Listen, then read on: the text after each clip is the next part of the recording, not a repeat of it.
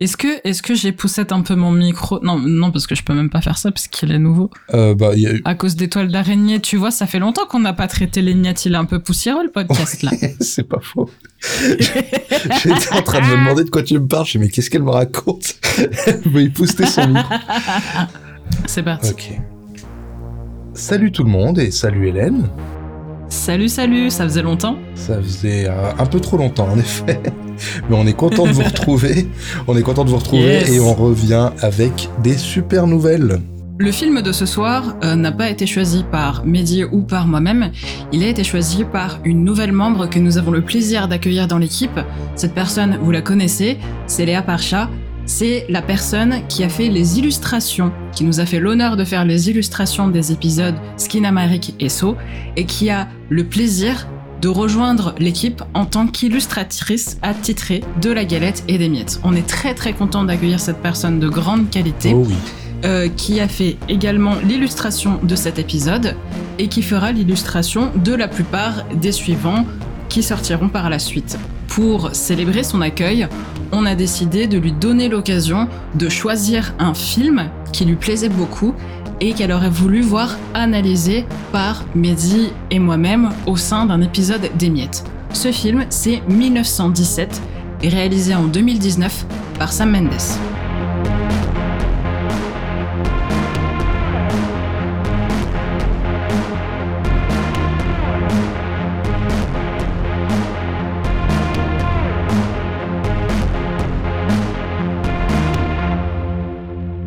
Pour euh, résumer le film, en pleine guerre mondiale, deux soldats britanniques sont chargés de traverser le No Man's Land et les lignes ennemies afin de délivrer un message. Celui-ci enjoint un colonel à ne pas lancer un assaut qui était pourtant planifié.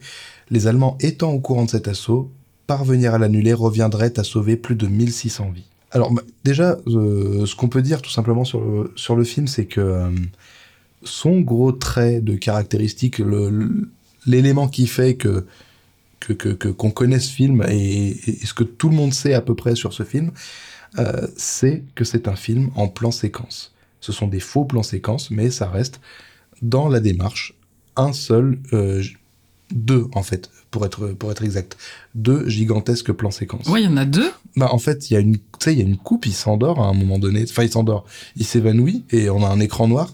Et après, euh, Ah. donc euh, concrètement, euh, l'image littéralement coupe à un moment donné. C'est ce moment-là. D'accord. Ok, d'accord. Bah punaise, tu vois, tu m'as.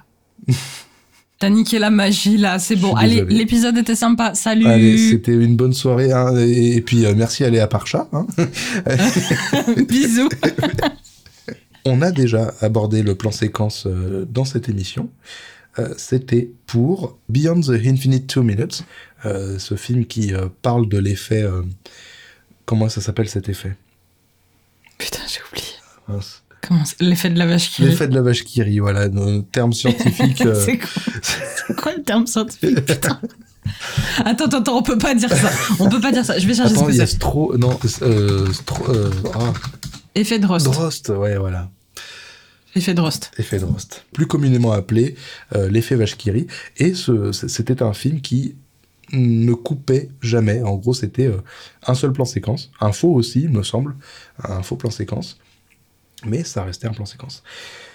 Euh, moi, c'est quelque chose que, personnellement, je trouve intéressant comme démarche, mais euh, ça ne suffit pas, selon moi, à faire un, film captivant, intéressant, euh, ou qui, soit digne d'un intérêt particulier. Et je crois que tu es de mon avis, parce que ce visionnage, de, le visionnage de 1917, n'a pas été des plus plaisants pour toi, il me semble. On commence direct les hostilités. Je, suis- désolée Léa, je t'aime, hein, mais je me suis fait chier de fou. Voilà, ça c'est dit. euh, c'est pas c'est pas évidemment pas la seule chose que j'ai à dire sur le film. Je pense qu'il a on a tellement parlé de ce film que j'avais des attentes démesurées qui ont forcément été déçues euh, quand euh, j'ai enfin visionné le film. Je pense que c'est un film qui gagne à être vu en salle aussi parce qu'il y a vraiment des plans qui sont très très beaux et des scènes qui vraiment t'entraînent, euh, notamment dû au, jeu des deux acteurs principaux que je trouve incroyables. Euh, ceci étant dit, effectivement, j'ai eu énormément de mal à rentrer dans la fiction euh, jusqu'à, oui, bien les trois quarts du film, mis à part cette première séquence dans les tranchées qui est vraiment pour le coup extrêmement rythmée. où on se demande, où on a toujours évidemment ce petit, cette petite manière sournoise de vouloir chercher où est la coupe, quand est-ce que ça va couper, comment ça va être fait. Il y a toujours ce petit truc un petit peu comme ça de, chercher la petite bête. Et bon, bah voilà, ça marche 5 minutes, la première séquence est géniale. On envoie ces deux personnages euh, euh, réaliser leur mission. Et, après, en fait, je, je comprenais pas trop où est-ce que ça allait. J'avais vraiment beaucoup de mal à rentrer dans la dynamique du film, passer ces dix premières minutes, et, je, je comprenais ouais, j'avais vraiment beaucoup de mal à, comprendre où est-ce que ça allait. Le plan séquence euh, étant, là, étant la, caractéristique, le choix artistique principal du film, on évite, euh, on, évite en, position de tirer un fil rouge qui, dépend de ces deux personnages principaux, et on se retrouve face à des dialogues qui sont pas forcément, euh, comment dire, intéressants d'un point de vue narratif, euh, et, on se demande, enfin moi en tout cas, je me suis demandé où ça allait et j'ai eu beaucoup beaucoup de mal à, rentrer dans, le film pour cette raison. Ah, je, peux comprendre ton, point de vue. Après, euh, c'est vrai que la première fois que j'ai vu le film, euh, moi je l'ai vu chez moi, je l'ai découvert en Blu-ray. je me suis pas posé cette question. En fait, je me suis laissé embarquer par l'expérience. parce que je l'ai pris comme tel, en fait, je l'ai vraiment pris comme une expérience à vivre. Alors je suis d'accord, hein, ça ne suffit pas à faire un, film intéressant, on est, on est bien d'accord. Mais pour ma part, mm. je me suis laissé embarquer. vraiment, moi, quand je l'ai, quand je l'ai découvert, j'ai été embarqué et surtout, je suis euh, très sensible à la mise en scène de, Sam Mendes. Euh, même si dans, dans, les films qu'on connaissait de lui, euh, je pense à, je sais pas, American Beauty, voire plus récemment Skyfall, on avait en tout cas en apparence plus de construction, de, plus de composition d'images, plus de mise en scène, et puis le montage aussi euh, faisait beaucoup, fait beaucoup dans ces films. Et ce sont des éléments euh, ah, dont on s'affranchit pas complètement. Évidemment qu'il y a de la composition d'images, évidemment qu'il y a euh, quelque part enchaîner tel cadrage puis tel cadrage, c'est une forme de montage, sauf qu'il n'y a pas de cut. Mais voilà, on, on, est sur un, des procédés bien plus minimalistes, je trouve, euh, que ces films classiques. Et là, pour les besoins de l'émission, euh, quand Léa nous a demandé de regarder 1917, moi j'étais content parce que j'aime bien ce film. Mais quand il, euh, quand il s'agissait de d'en tirer des points, des, des, des, des points d'analyse, des, des, des, arguments, des voilà, des, des symboliques, là ça a été très compliqué pour moi de d'en tirer quelque chose de substantiel. Parce que bah, effectivement c'est passer euh, la, la, la, claque euh, technique euh, passer l'expérience peut-être qu'il reste plus grand chose mais on, va en parler d'ailleurs plus tard de ça. Je pense que Sam Mendes avait ses raisons de de faire un film qui soit fait pour être entre guillemets vécu plus que plus que creusé et analysé donc, comme on l'a dit, c'est un film en plan séquence. Qu'est-ce que toi, tu penses du procédé lui-même en général? Oh, c'est une question vague, ça. Euh, je pense que tu as déjà un petit peu, un, petit peu creusé la question. C'est euh, déjà c'est un c'est un procédé cinématographique qui impose une certaine maîtrise de la lumière, des décors, du jeu de tes acteurs et de tes actrices, et ça impose une connaissance parfaite de la narration et du rythme euh, dans lequel elle doit se dérouler. Beaucoup de films en plan séquence, euh, peu importe le nombre qu'il y en ait, euh, sont des films qui soit vont être extrêmement rapides et jouer sur tout ce qui est rythme comique et parfois même quasiment circassien, ou d'autres films vont au contraire utiliser le plan séquence pour réaliser des plans qui sont quasiment fixes, qui, qui, sont des plans tableaux en fait, et qui vont euh, appuyer le déroulement du temps. Et là, ici, je pense qu'on est surtout sur un déroulement du temps qui se fait euh, à la fois par la parole et par la marche. Et c'est compliqué de, cerner en fait 1917 parce que il faut réussir à sortir euh, de ce choix principal du plan séquence et du, sujet qui est quand même particulièrement fort. Et je pense que c'est le souci principal du film, c'est que on est face à deux arguments énormes. Celui de la Première Guerre mondiale, qui est quand même très peu traité dans le cinéma de fiction, surtout dans le cinéma mainstream, et cet argument du plan séquence, qui a été, euh, qui a été tant traité dans l'histoire du cinéma. Donc, qu'est-ce que j'en pense de ce procédé? Bah, ça dépend. C'est toujours pareil. Ça dépend comment c'est utilisé. Mm. Là, en l'occurrence, je n'ai pas compris pourquoi. Quel était l'intérêt de traiter, euh, de traiter cette, cette épopée en plan séquence? C'est vraiment la question que je me suis, que je me suis posée. C'est un défi. C'est un, défi qui est quand même particulièrement complexe à relever. Et je salue la performance de tous les comédiens et des comédiennes pour ça. Est-ce que c'est, euh, est-ce qu'il faut y voir quelque chose de très symbolique, comme l'idée de, de tirer sa propre ligne, sa propre ligne militaire, de tirer sa propre ligne de front tout le long du film, ou est-ce que on est sur quelque chose de très simple et de brut de décoffrage qui consiste à emporter de manière narrative extrêmement dynamique euh, tes spectateurs et tes spectatrices au sein d'une histoire qui se passe dans un fragment de l'histoire qui est somme toute assez peu traité dans le cinéma hollywoodien Euh, je, je sais pas, c'est une question ouverte pour le coup. Je À pas. mon avis, ce choix euh, du plan séquence, dans ce cas-là précis, dans la mesure où ça permet de raconter une histoire dans une seule unité de temps, euh, à savoir qu'il n'y a aucune ellipse, c'est euh, une durée qui n'est jamais coupée, euh, et dans une continuité parfaite de, de- des unités de lieu, tout bêtement, ça, doit seulement servir à l'immersion du spectateur. Et Hmm. dans la mesure où l'idée de ce film part des récits euh, du réalisateur Sam Mendes, euh, parce que son grand-père euh, lui racontait euh, les histoires qu'il avait vécues pendant la Première Guerre mondiale, et il était en plus un messager, donc c'est vraiment un film qui, qui lui rend purement hommage. Je me demande si la volonté de faire un, de, de, de partir sur le plan séquence ne viendrait pas de, du projet de, de communier plus ou moins euh, euh, égoïstement avec son grand-père en fait. En gros, euh, bah voilà, je, je- Hmm. je vais représenter ça de la manière la plus réaliste possible. Et ce que je veux en fait, c'est toucher du doigt ce que toi tu as traversé. Quelque part, j'espère pas que ce soit entièrement ça non plus, parce que ça voudrait dire que vraiment c'est c'est quand même un sacré gâchis pour le, le, le spectateur. euh, qui n'a pas cet affect avec le grand-père de Sam Mendes. On n'a pas tous le même grand-père. Euh, Non. mais je, je, je, vois pas autre chose que ça, en fait. Moi, je pense que c'est un film qui est purement égoïste, et c'est pas grave, hein, je lui en tiens pas rigueur, mais euh, c'est comme ça que je le vois. Je me dis, il a fait ça pour lui et pour son grand-père. Je suis assez d'accord avec toi. Je pense que l'une des significations qu'on peut trouver à l'utilisation de ce plan séquence, c'est le fait de vouloir tirer un fil de pensée qui pourrait potentiellement être celui euh, d'un souvenir.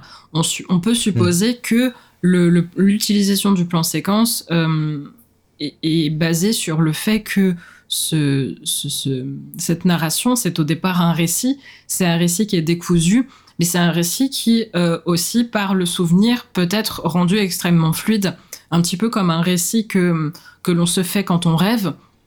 On a l'impression que ça ne s'arrête jamais, il n'y a pas de, de coupe, et il y a soudainement des éléments dans un rêve qui se transforment.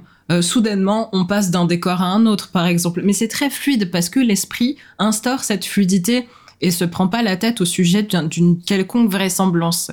Et d'ailleurs, si on veut s'attaquer à la vraisemblance de 1917, notamment au niveau des décors et au niveau de certains événements historiques, on pourrait, en fait. Mais c'est un petit peu facile. Et là, en l'occurrence, pour euh, ce dont on est en train de parler, c'est- c'est pas très constructif. Mais en l'occurrence, je pense que c'est pas l'important ici, la cohérence.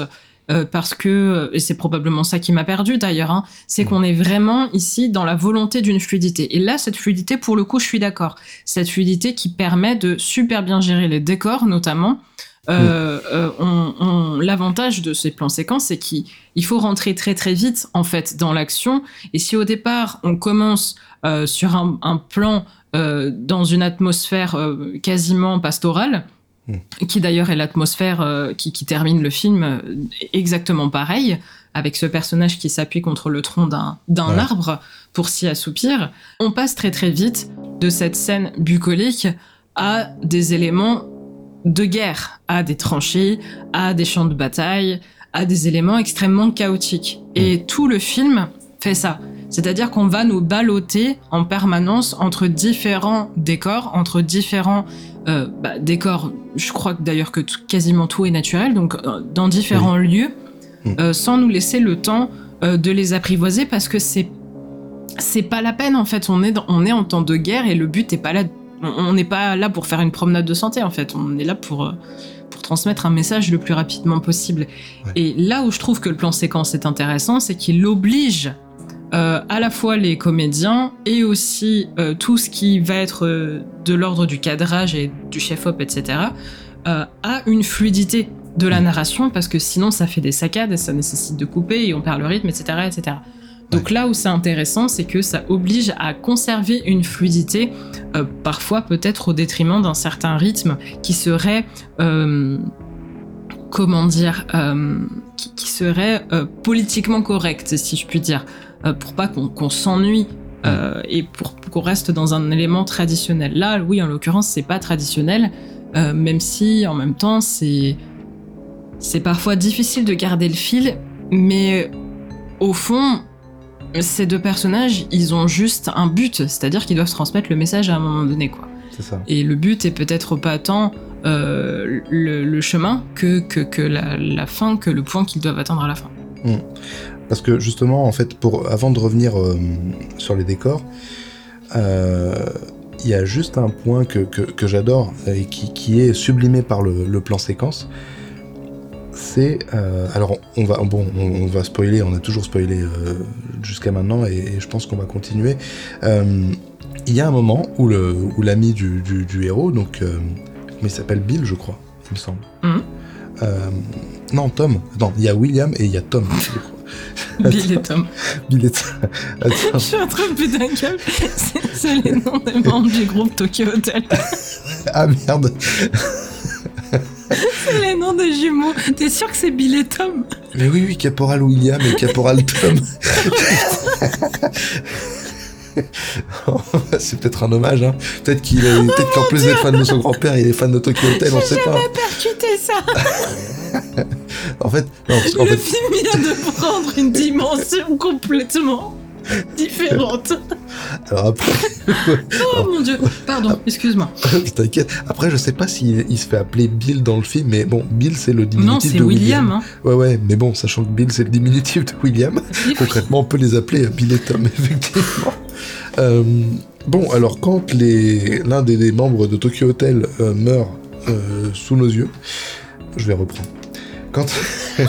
Quand, le caporal Tom euh, se fait poignarder et, euh, et, meurt petit à petit, et que son, ami euh, William, donc le, héros, celui qu'on verra jusqu'à la fin, essaie de le sauver, on a un truc qui est super impressionnant, c'est que le plan séquence, vu qu'il ne coupe jamais, on voit le personnage mourir sous nos yeux et on le voit euh, se pâlir. On, on voit la, la- la couleur de sa peau vraiment euh, de devenir, Mm. enfin sa peau devenir de moins en moins rose. Euh, et en fait, c'est c'est assez terrifiant, c'est super impressionnant parce qu'en plus, je trouve qu'ils se débrouillent quand même très bien tous les deux Mm. en termes d'acting. Et Mm. cette scène-là, je la trouve super impressionnante parce que vraiment, on, on- on le voit mourir et, et- et on le ressent. Enfin, moi perso, le, le- le fait que ce soit en plan séquence et que ça, ça ne s'arrête pas et qu'on le voit devenir de plus en plus pâle, de plus en plus fatigué, de plus en plus euh, épuisé, euh, c'est quelque chose qui, qui qui m'a profondément touché. Et c'est une des plus-values que nous apporte pour le coup le, le plan séquence. Euh, Oui, je, je ah, suis pardon, d'accord. Non, j'approuve pour le coup cette, séquence que j'ai trouvée assez, assez, assez forte en fait, euh, notamment grâce à l'acting et le, le plan séquence. euh, tu, tu relèves un truc intéressant, c'est que là pour le coup, euh, on, on doit voir euh, en, en temps réel, si je puis dire, enfin en Mm. temps en tout cas logique, un personnage mourir. Euh, moi, je pensais ça s'étirait tant et si bien que je me demandais si vraiment il allait s'en sortir. Bon, bah, en l'occurrence, non. Mm. Et ça fait de cette scène quelque chose d'assez fort, sans pour autant tomber dans quelque chose de sensationnel. Il n'y a pas des espèces de musique ou des violons ou des trucs horribles. Non, on... c'est la guerre en fait. Des gens meurent euh, toutes les secondes. Et, euh, et je trouve que c'est c'est un des intérêts du film, c'est que ça, ça cherche pas à glorifier ce, ce côté-là. C'est ça. Parce que aussi ce qu'on dit, enfin ce qu'on ce qu'on n'a pas spécialement dit, c'est que ce personnage meurt, mais continue de rester à l'écran une fois que la ville a quitté. Et euh, en fait, on, voit notre héros euh, évoluer, parce qu'on on le voit déjà faire son, deuil euh, le plus, enfin, autant que possible, quoi, le plus rapidement mm. possible. Ensuite, on voit d'autres soldats arriver. Mais lui, il est encore dans le cadre. Ce, mec qui était là, qui était vivant il y a deux minutes et qu'on a vu parler, qu'on a vu. là, il est mort dans le cadre et. Mm.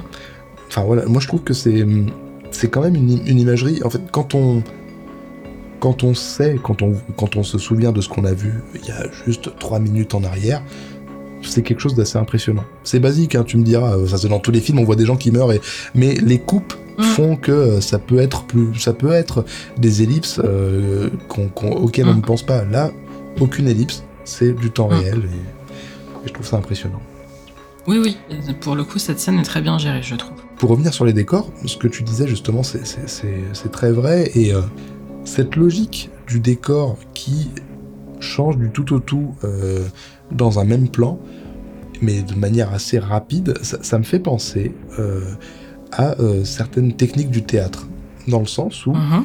on a, en fait, il y a des pans de décor entiers qui apparaissent qu'on n'a pas du tout vu venir, juste parce que la caméra s'est débrouillée pour cacher un contre-champ pendant une longue durée pour finalement mm. nous le révéler, nous le révéler pardon, à un moment donné.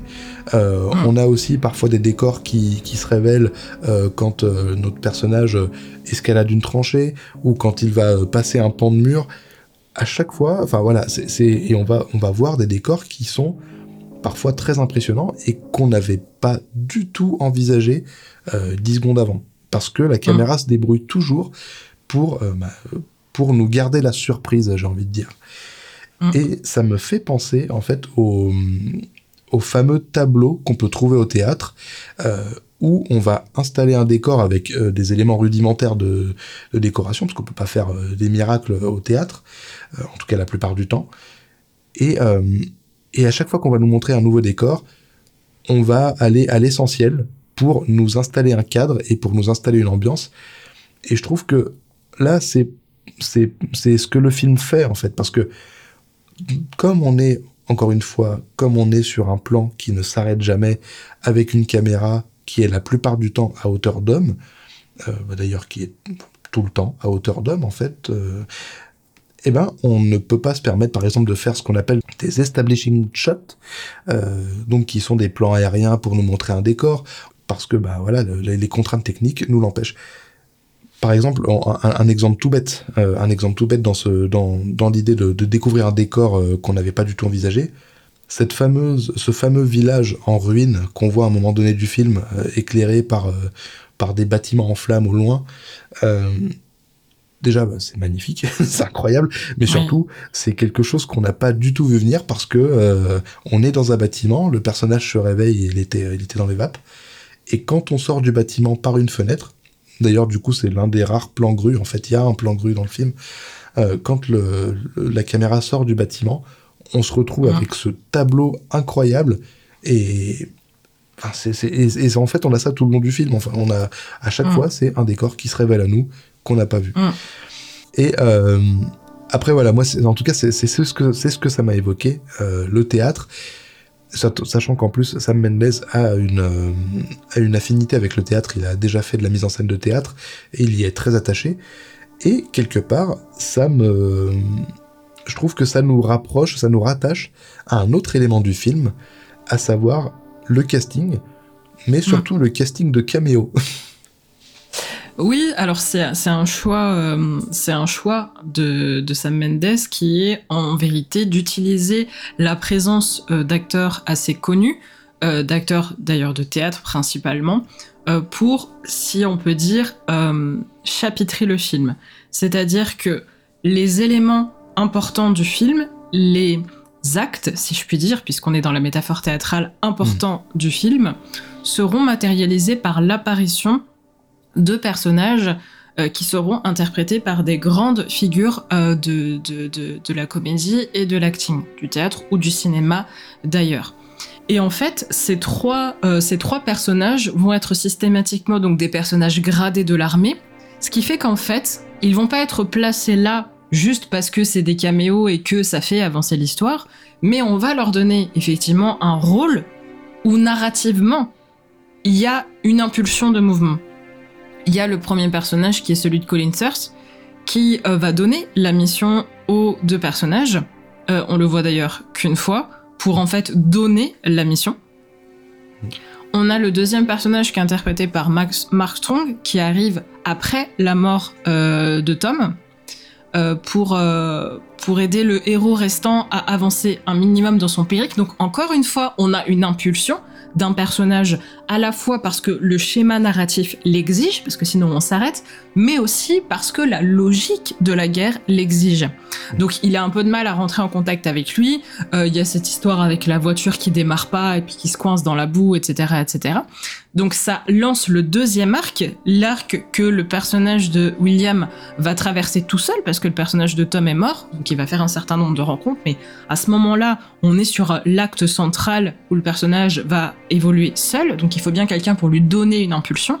Mm. Et dans la dernière partie du film, il va donc rencontrer le troisième personnage, la troisième borne, si je puis dire, euh, d'acting, qui est donc le personnage interprété par Benedict Cumberbatch, qui apparaît à la fin pour lui euh, recevoir en fait le message qu'il refuse. D'abord, c'est un peu compliqué, mais il le lui donne. Et à ce moment-là, on a on a, moi j'ai eu un doute. Je me suis dit, il va pas accepter le message, ça, ça va pas, enfin le, hmm. l'attaque va partir et, et, ça aura servi à que de. Euh, pas du tout, pas du tout, pas du tout. Euh, ce que le héros a fait n'a pas servi à rien, euh, mais on est quand même sur un constat un petit peu amer à la fin du film et c'est là pour le coup que j'ai trouvé le film intéressant, c'est que on a un héros entre guillemets, mais on n'a pas un justicier. Hmm. On n'a pas un héros de guerre, on a un personnage qui était là pour porter un message, qui donc porte son message à différents, dans différents actes du film, hmm. et qui se retrouve donc à le délivrer. Il a un mal fou à le délivrer. Euh, le, moment où il atteint le, la, division, le régiment qui, à qui il doit euh, délivrer, enfin, auquel appartient le colonel à qui il doit dévoiler le message, il traverse une tranchée. Euh, il, se cogne en permanence contre, contre les personnages, il arrive jamais à atteindre la personne. Euh, quand il arrive à savoir à peu près où cette personne se trouve, euh, il y a le lancement d'une attaque. Donc y a, là, il y a aussi un autre plan grue quand le personnage court face à la caméra, tu sais. Oui. Il y, a, y, a, y, a y, a, une, une scène, une, une euh, un behind the scene qui a été qui a été publié. On voit que c'est effectivement une grue en fait qui, qui, que le personnage suit vers lequel le personnage court. Mm. Et en fait, pour le personnage interprété par Benedict Cumberbatch, le constat est beaucoup plus, beaucoup plus amer en fait. Euh, ces personnes, ces, ces 1600 personnes vont pas mourir aujourd'hui, mais elles vont mourir plus tard en fait. C'est ça. Et ce que je trouve important, c'est que on est sur un système de schéma narratif adjuvant, opposant, euh, éléments perturbateurs, péripéties, situation finale, ok. Mais on n'est pas pour autant sur un schéma narratif basique et bateau d'un personnage qui a une mission, qui est confronté à des obstacles et qui sauve tout le monde à la fin. Il sauve tout le monde pour l'instant. Et c'est ce pour l'instant qui, je trouve, donne une certaine force à la fin du film. Là où c'était un petit peu un ventre mou euh, sur le deuxième acte. Absolument. T'en es à demander en fait si, euh, si ce personnage, euh, le personnage de Benedict Cumberbatch, est plutôt un, quelqu'un de défaitiste ou juste de suffisamment sage pour se rendre compte que tout ça, c'est complètement absurde. Enfin, c'est basique, mais c'est une manière bah, de, de, de, représenter l'absurdité de la guerre, en fait. On est juste là pour crever, on n'est pas là parce qu'on a un but, on est là pour... Euh, c'est enfin, c'est terrible parce qu'en fait, on a un héros qui a mené à bien sa quête, mais qui reçoit un message en, vraiment en demi-teinte. C'est assez terrible. Oui, tout à fait. On n'est pas là en mode oh là là, t'as réussi et tout. Non, non, il, a du mal à récupérer son message. Au départ, il lui dit non, non, je m'en fous, euh, je vais, je vais lancer l'attaque et tout. Et c'est le personnage de William qui doit insister, lui dire non, tu dois écouter ce que j'ai à te dire. Ça vient de ton supérieur, il faut que tu m'écoutes. Hmm. Et, c'est à ce moment-là que, que, tu comprends en fait que qu'il a acquis une audace, si je peux appeler ça une audace. il a acquis l'énergie nécessaire pour pouvoir se hisser contre son supérieur. C'est quelque chose de très fort qui se passe dans cette scène. Hein. Quand on, je me, souviens très bien en plus de, l'étalonnage de cette scène, euh, on est vraiment sur trois colorimétries différentes. On est sur quelque chose de, très, euh, de très ensoleillé dans les tons marrons dans la, dans la scène avec Colin Firth. Hmm. On est dans quelque chose de, très verdoyant, d'un peu, d'un peu gris, euh, mais encore quand même assez clair dans la scène avec Marstrong. Hmm. Et dès qu'il arrive à la fin, euh, c'est très gris, c'est très sombre, c'est presque bleuté. Euh, on, sent que, que ça y est, l'unité de temps est accomplie, qu'on est allé de, quasiment de l'aube au crépuscule, si je puis dire hein, métaphoriquement, hmm. et, que ça y est, le, le circuit est terminé. Mais en fait, on comprend que ce circuit, il est voué à recommencer plus tard. Et que ce que lui y a fait, plein d'autres personnages vont être, d'autres personnes vont être amenées à le faire. Et que ça va pas forcément aussi bien se terminer, entre guillemets. Et d'ailleurs, ça se termine pas forcément bien parce qu'à un moment donné, le personnage, enfin, le, personnage de William doit faire quelque chose de terrible, mais il doit le faire. Il doit annoncer au frère de Tom que, que Tom est mort.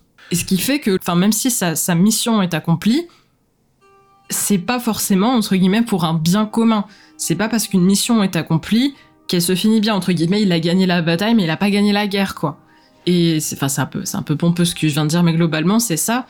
Mmh. Et c'est ce que prouve cette dernière, euh, ce dernier plan, où en fait, il va se, rasseoir euh, contre son arbre, euh, et qui montre qu'en fait, bah ça va recommencer en fait. Cycle, le, circuit, le circuit va recommencer. C'est un cycle sans fin. Mmh, ouais. Et justement, en termes de mise en scène, il y a d'autres éléments qui. Tu parlais de ça, le fait qu'il gagne en audace euh, sur la fin mmh. pour mener à mmh. bien sa mission. Et ben, je trouve que la mise en scène, tout le long du film, nous amène à ce point-là. En fait, c'est que déjà, je me rappelle pour, pour revenir sur sur Sam Mendes moi, c'est quelqu'un que j'aime beaucoup. Et euh, je, me, souviens encore quand, euh, quand on l'avait annoncé sur Skyfall, je me demandais en fait qu'est-ce qu'il allait foutre là-dessus, parce que euh, pour moi, c'était quelqu'un de bien plus intimiste que, qu'un réal fait pour faire un James Bond, quoi. C'était, je, je, le voyais pas là-dessus. Donc je le voyais pas du tout sur du film d'action. Donc bon, déjà, Skyfall m'a prouvé que j'avais tort. Et, et là, en fait, sur 1917, je trouve qu'il a encore plus réussi à concilier. bon, on sera peut-être pas forcément d'accord là-dessus, parce que toi, tu t'es un peu fait chier, mais euh, il a encore plus réussi à concilier euh, son côté intimiste et son imagerie grandiose. Euh, je pense en fait à, plein de scènes qui s'enchaînent et qui, n'ont pas du tout la même énergie. On a différentes séquences qui, s'entremêlent, qui, qui, s'enchaînent et qui n'ont pas du tout la même énergie.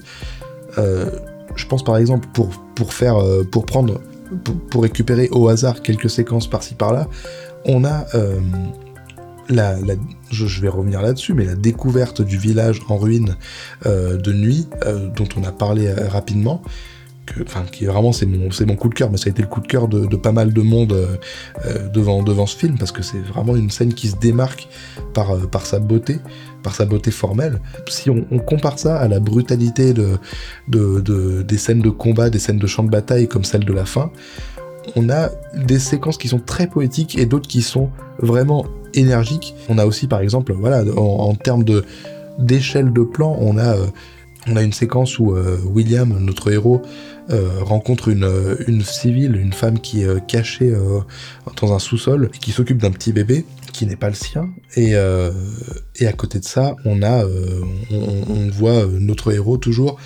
face à un bâtiment en flammes gigantesque. C'est toujours des scènes qui s'opposent par des échelles de, par des échelles de, plans radicalement différentes, par des, des rythmes radicalement différents, par des, des niveaux d'intimité complètement différents. Et en fait, moi, ce que ça m'évoque, c'est que l'immense fait toujours face au minuscule. Et, euh, et quelque part, dans ce contexte-là de guerre, c'est assez terrible parce qu'en fait, on, a depuis le début des personnages qui effectivement doivent amener, un message et qui donc doivent éviter le combat le plus possible, qui doivent éviter les affrontements, qui doivent éviter les dangers. Et donc, ils, ils, passent leur temps à se cacher et à, et à essayer d'avancer euh, d'avancer euh, autant que possible. Et donc, c'est des gens qui sont face à une, euh, une situation complètement terrible. Je parle de la situation générale, la, guerre, la, première guerre mondiale, qui ne peuvent rien y faire, qui doivent juste essayer de survivre et mener leur mission à bien. Et cette énergie-là, elle va radicalement changer sur la fin parce que effectivement, comme tu l'as dit, il gagne en audace et donc et on va, on va le voir affronter tout ce qui va euh, être sur son chemin en fait. Par exemple, pour prendre la scène de fin, déjà on voit qu'il entre sur le champ de bataille avant tout le monde et avant le signal. On voit qu'il va pas du tout dans le même sens que, euh, que tous ses autres collègues euh, et, il se fait bousculer dans tous les sens. Il évite les soldats, les bombes. Quand un soldat lui dit t'as pas le droit d'aller par là, il l'écoute pas, il trace. Et en fait, mhm. c'est là où euh, il, il, prend en compte son libre, son libre arbitre et euh, il va l'utiliser à fond et il va. Euh, il ne va plus être dans cette énergie complètement euh, défaitiste, complètement voilà, pessimiste. C'est en gros, mhm. j'ai un objectif, je vais y arriver, quoi qu'il arrive, j'y vais et, et, ça va le faire. quoi. Je pense qu'à la fin, en fait, il est plus sur un système de réflexion humain en fait. C'est-à-dire qu'il est arrivé jusque là et, et à un moment donné, on est sur une forme d'énergie du désespoir et, euh, et il oublie tout et il, est moins porté à mon avis par, euh, par la mission qui lui a été confiée que par le fait qu'il doit transporter un autre message qui est aussi le message de la mort de, de, Tom. Et à partir de là, il y a vraiment un déclenchement qui fait qu'en fait il réfléchit plus et qu'il est vraiment porté par une forme presque de panique euh, qui enlève toute réflexion possible. Et, et son but, c'est pas à ce moment-là de sauver des vies, c'est de transmettre. Euh, il porte en fait une mémoire. Il porte un ordre, mais il porte aussi une mémoire, la mémoire d'un personnage qui a disparu, auquel il était attaché, et dont il doit livrer euh, du coup la plaque d'identité pour témoigner de, de sa mort. Et on sent dans cette dernière séquence, plus que dans celle de, de, de la nuit, là, dans les ruines avec le personnage féminin, hmm. euh, à quel point ce qui se passe est trop grand pour eux, en fait. Que c'est, voilà, c'est un conflit mondial et ne sont que des petits éléments qui seront confrontés les uns contre les autres par des puissances qui sont beaucoup plus grandes qu'eux, qui savent même pas comment ils s'appellent, quel âge ils ont. On a dans cette séquence la, la confirmation que tout ça c'est trop grand pour eux, que tout le monde n'est qu'une masse finalement euh, de, de, chair qui, qui est vouée à, à, s'autodétruire euh, en permanence. Et c'est quelque chose qui, qui termine de, de conjuguer ce, que, ce que tu dis que je trouve très juste, qui est cette immensité face aux toutes petites personnes que sont les soldats et qui maintenant bah, n'est plus qu'une masse qui aboutit à cette masse de soldats qui se jettent les uns contre les autres hmm. et qui qui est une belle scène, qui a un beau plan, ce plan du personnage qui court, mais qui va finalement de nouveau euh, se, se, se, loger dans une tranchée, se loger dans la tente de l'un de ses supérieurs pour être confronté à, à la figure de, de, de, Benedict Cumberbatch, qui est quand même assez impressionnant, hmm. s'il en est.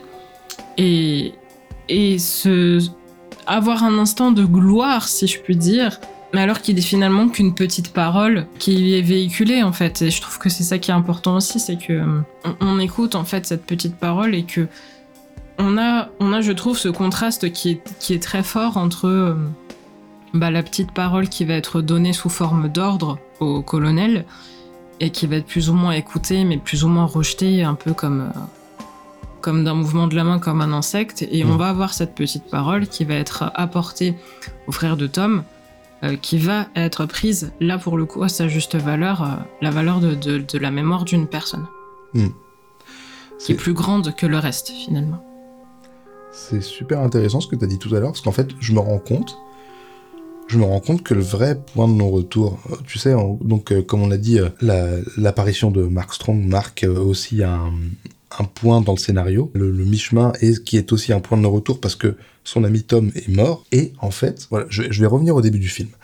Au début du film, quand ils ont, quand on leur donne la mission, il y en a un qui est super investi parce que c'est son frère qui est euh, qui est euh, là-bas et qui doit aller ah. le sauver. Donc c'est l'ami du ah. héros.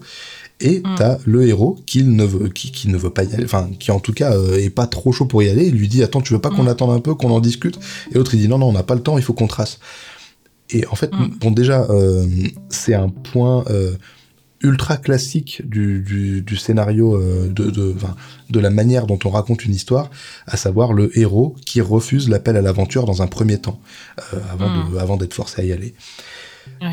Et en fait, quand Tom meurt, eh ben, c'est à ce moment-là seulement que notre personnage se retrouve vraiment investi d'une mission, parce que oui, effectivement, comme tu le dis, il doit annoncer la mort, euh, la mort de Tom à son frère, et euh, c'est là où tout bascule, et c'est là où petit à Mhm. petit il va gagner en, en, en audace et en, en courage, et, en, et il aura plus peur en fait, il aura plus peur parce qu'il a quelque chose à faire, et c'est Mm. même quelque part bien plus important en fait que de, de sauver euh, 1600 soldats, c'est de, bah, c'est de le faire pour son ami qui est mort surtout. C'est d'aller sauver Mm. le frère de son ami et c'est d'aller lui annoncer qui, que, que Tom est mort. Mm. J'y avais pas pensé. C'est ouais, c'est c'est intéressant comme c'est structuré en fait. J'aime bien. Bah, c'est une structure, euh, co- comme tu, le, comme tu viens très bien de le montrer, une structure de, de, de conte, une structure de schéma narratif traditionnel avec un itinéraire de héros Mm. qui refuse de partir à l'aventure, qui y va pour suivre un autre personnage et qui en même temps garde ce côté extrêmement, extrêmement euh, récalcitrant jusqu'à ce qu'on lui enlève quelque chose. Tu sais, tu, tu, on on en voit plein de ces, de ces héros de films qui veulent absolument pas se mêler de quoi que ce soit jusqu'à ce qu'on tue quelqu'un qui leur est proche. Oui. Bah là, c'est exactement le même système, sauf que là où c'est intéressant, c'est que ce personnage, le personnage de William, qui est considéré comme secondaire, qui, qui est le sidekick en fait de, de- du personnage principal, Ouais. devient le personnage principal. Mm. Et, mais de manière très très affirmée en fait. C'est pas on le voit un petit peu plus ou quoi que ce soit, c'est vraiment, c'est vraiment un, un personnage porteur Absolument. au sens propre du terme, porteur de message et porteur de la narration. Et là, pour le coup, je trouve que c'est super intéressant. Mm. Et ça, ça, ça, ça serait. C'est rendu en partie obligatoire par l'utilisation du plan séquence, comme si. euh, Bah, comme si, en fait, euh, le personnage de, de Tom tenait la caméra, c'est un peu comme dans, comme dans les films d'horreur euh, Ouais. euh, en caméra à l'épaule, tu sais, il y en a un, celui qui tenait la caméra meurt et il faut bien que la caméra soit saisie par quelqu'un d'autre pour que le film puisse continuer.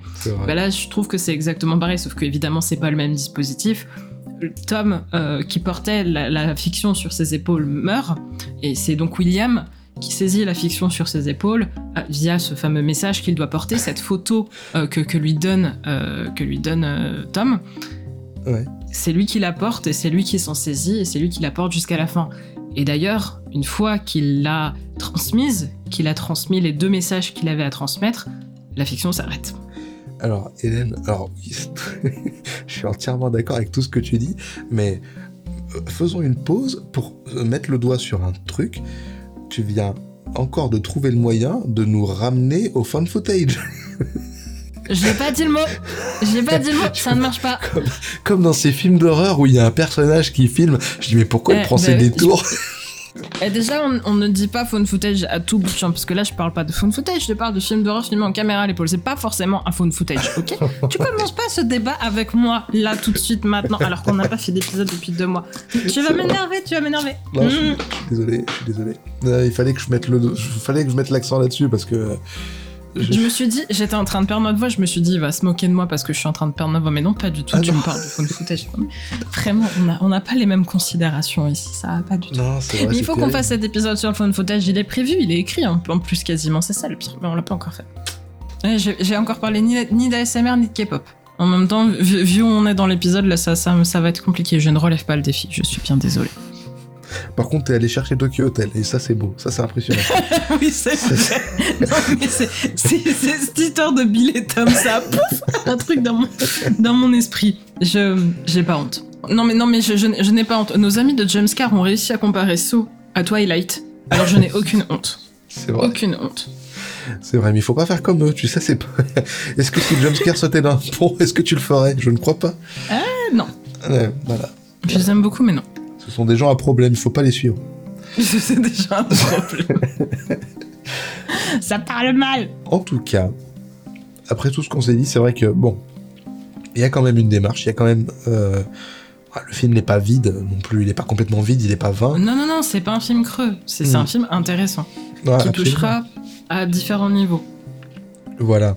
Mais on peut se demander euh, pourquoi, est-ce qu'il a fait ce film? On est d'accord, il y a l'hommage à son grand-père, ça on en a parlé. Euh, il y a la projection euh, dans cette période-là euh, qu'il a essayé de faire. Mais tu vois, ce que je me demande, c'est pourquoi. En fait, Sam Mendes, il a un style ultra élégant. Il a des caméras vraiment aériennes, même quand elles sont portées, elles sont super agréables à suivre. Est-ce que ça nous aide vraiment à se projeter dans cette période, euh, dans ce cadre, dans cette boue, dans, cette, euh, dans ce froid, euh, avec une image aussi agréable C'est ça que je me demande. Est-ce que le style de Mendes ne serait pas contre-productif pour nous immerger dans cet univers-là? Je dirais que ça dépend complètement du but recherché. Mm. Qu'est-ce que ça veut dire se projeter correctement dans la Première Guerre mondiale? C'est quand même quelque chose de très fort. Qu'est-ce que ça veut dire euh, Qu'est-ce que ça veut dire ressentir euh, la Première Guerre mondiale, communiquer sur la Première Guerre mondiale? L'objectif de Mendes, et ça va être mon argument en faveur du type. Donc, tu, tu monteras le son. Euh. L'objectif de Mendes, tu, tu l'as bien dit, c'est de communiquer un hommage. Hmm. C'est potentiellement de communiquer, et ça c'est assez évident, un hommage d'une personne qui lui est chère, d'une personne proche, et par conséquent forcément par le sentiment idéalisé. Je dis pas que c'est une erreur. Je dis que, en l'occurrence, on n'est pas ici sur une vision documentaire, euh, comme a pu le faire Alain René avec la Deuxième Guerre mondiale, par exemple, avec Nuit et Brouillard, où on va être sur un divertissement avec 1917, et je pense que l'idée n'était pas de nous projeter dans cette, euh, dans cette période de l'histoire. Euh, il faut déjà pour parler de la Première Guerre mondiale, tu fais pas un film de deux heures, c'est pas possible en fait. Il faut, Oui. euh, il faut plus que ça. Il faut plus que ça. Euh, je, effectivement, son image est propre. Elle ne m'a pas touché, sa photographie ne m'a pas touché, mais l'image est effectivement propre. Et je pense qu'on, il, il a moins voulu nous immerger dans une période donnée que dans une micro-action, comme il y en a eu des dizaines, des centaines de milliers Hmm. au sein, euh, au sein de la Première Guerre mondiale. Et euh, je trouve qu'il reste intéressant de prendre pour, euh, pour décor ce qui est finalement l'é- l'événement raconté par, par son proche, qui est donc la Première Guerre mondiale. Là, ce qui est intéressant, c'est que on voit la Première Guerre mondiale au cinéma, dans un film à grand budget, ce qui est absolument rarissime. On Mm. voit la Première Guerre mondiale dans un film à grand budget, fait par un réalisateur qui est quand même assez connu, qui n'est pas un documentaire. Et rien que pour ça, moi je trouve que c'est une bonne chose.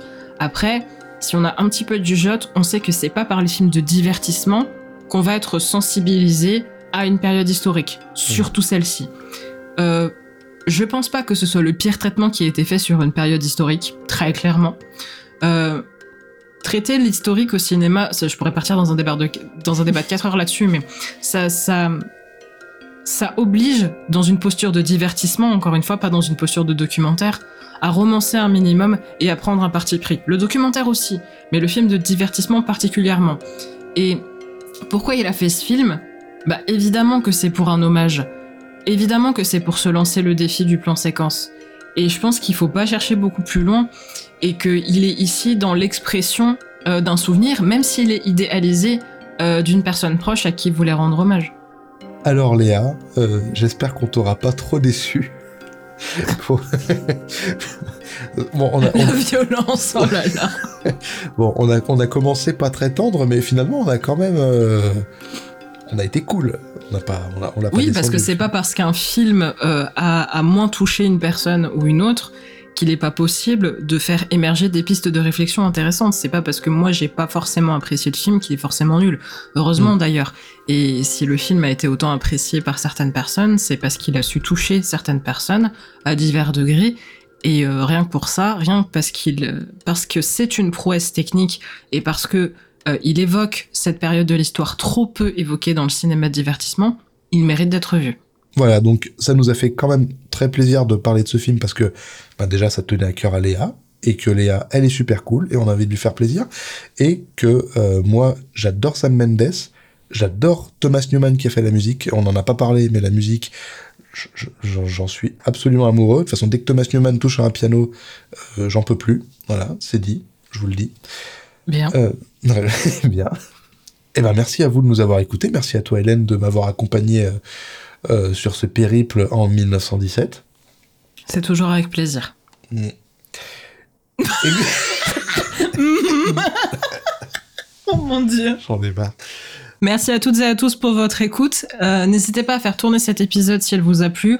On va essayer de refaire des épisodes un petit peu plus régulièrement. Il y a une troisième galette. Vraiment, ça va être du lourd qui arrive très prochainement, qu'on va bientôt tourner. Ah Merci à toutes et à tous pour votre écoute. Merci, laisse-moi finir le message de fin.